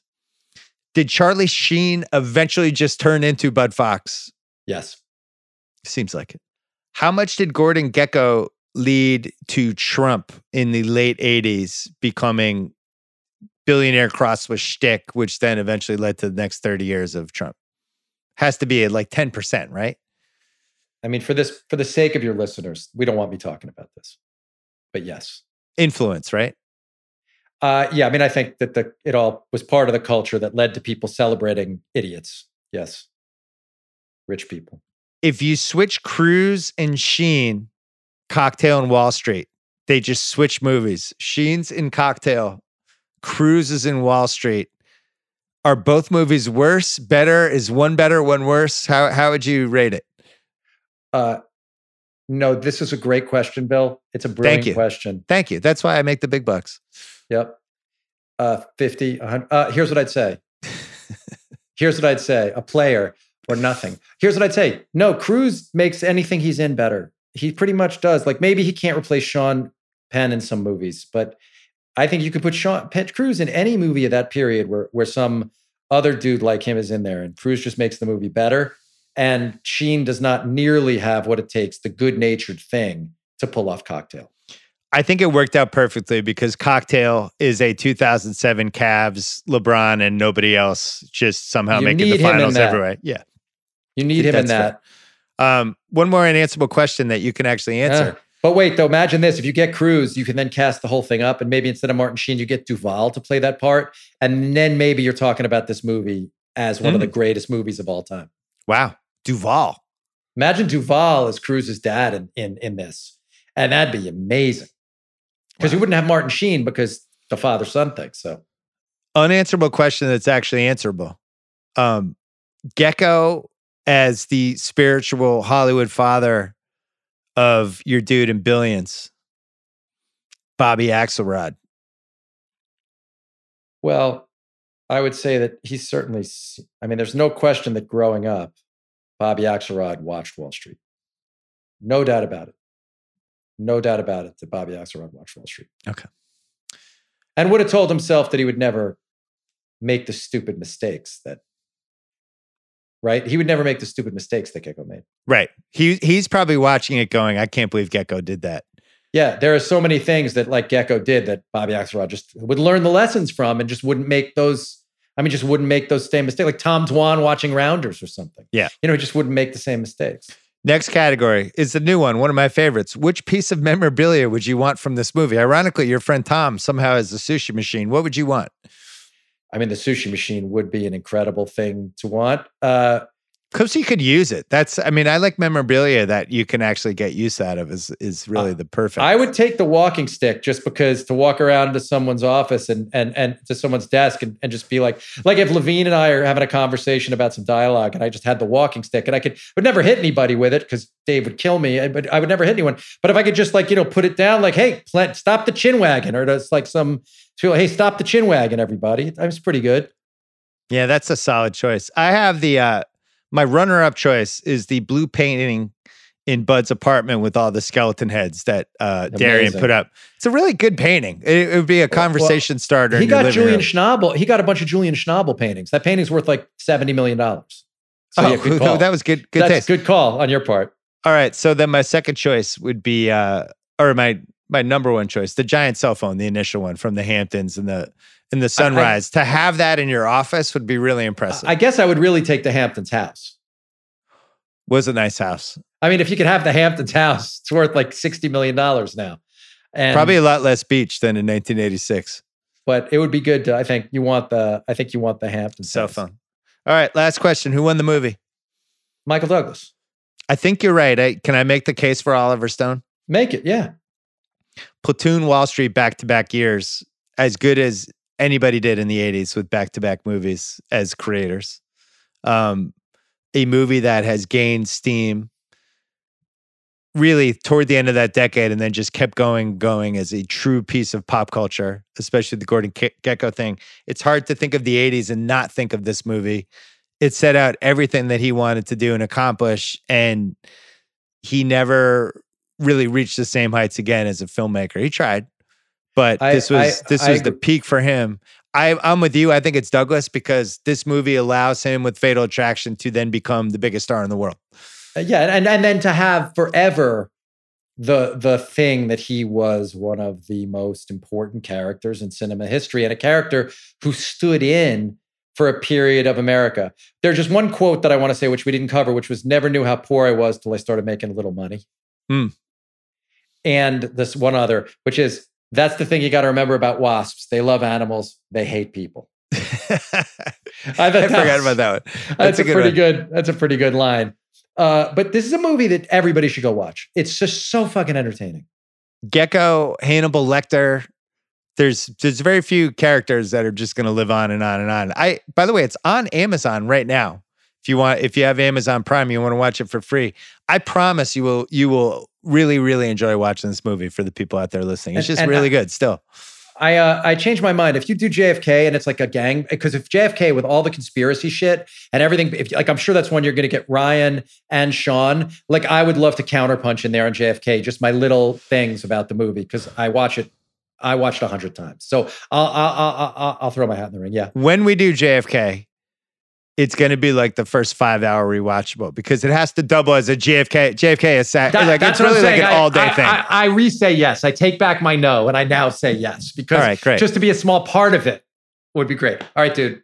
All right, so you can hit listen to compliment on the Book of Basketball podcast we did about Julius Erving, and eventually Billions will be back. And it was always good to see you, my friend. You're the best. I'll talk to you soon, pal.